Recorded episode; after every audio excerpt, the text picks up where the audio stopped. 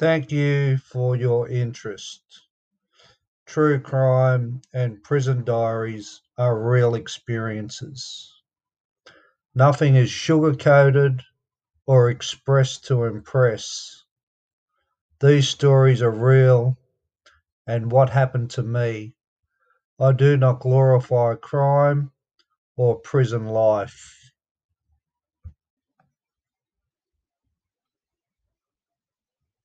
I was with Danny and another guy by the name of Brian, who I didn't know real well, but that did not stop me smoking bongs with him. We were in the lounge room of a house in Marrickville after smoking joints with another lot of kids up the road. The conversation had drifted to the subject of stealing marijuana plants in Evan Street, Rozelle again. The three of us were planning to pick up where a couple of other mates left off. I was giving them the layout of the property. I'd already told them how Kev and Philip had been caught and bashed when on a similar mission, and perhaps it wasn't such a good idea considering they were big bikies and we were just kids. But the pair of them didn't seem to be bothered.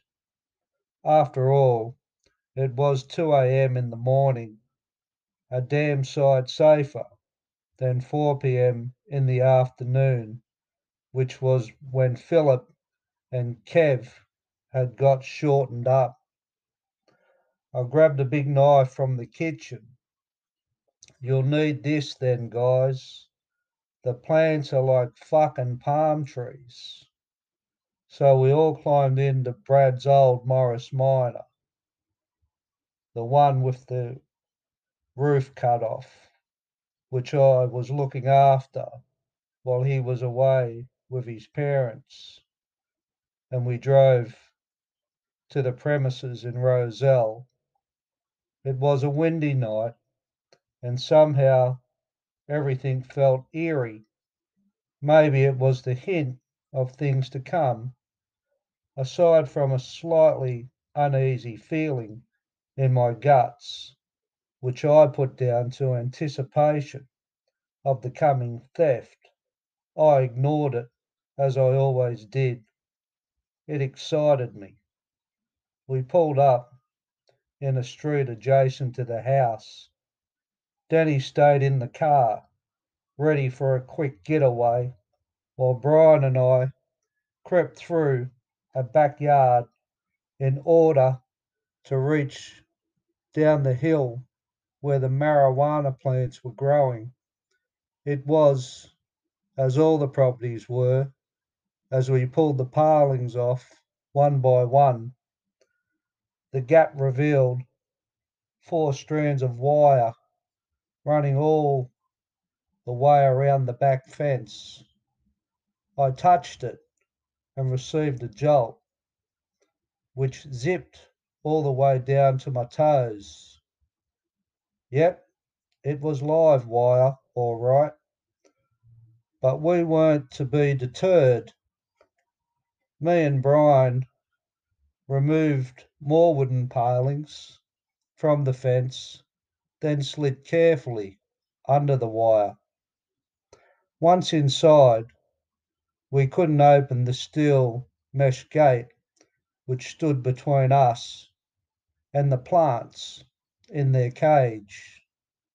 The plants were swaying in the stiff wind, and above us, gum tree branches whooshed and crackled as the wind swept through them too. Brian grabbed the knife off me and began pulling the larger branches through the mesh and hacking them clear off their stems. I knelt next to him and he filled my arms with huge branches of male marijuana heads. We did well in those couple of minutes. until a door slammed. Shit, it was close. Too close. I froze, staring back at the house, but it was too dark to see anything. Then I glimpsed movement, and suddenly a figure looked white, came charging out of the darkness towards us. He was yelling, but the wind blew his words away. As he thundered closer, I could see he was also brandishing what looked like an iron bar in one hand, and in the other hand, what looked like a baseball bat. Bloody hell, he looked like an avenging samurai. And to top it off, as he neared us, I saw he was completely naked with his bollock swinging in the night wind. I scuttled back to the only fence which wasn't electrified.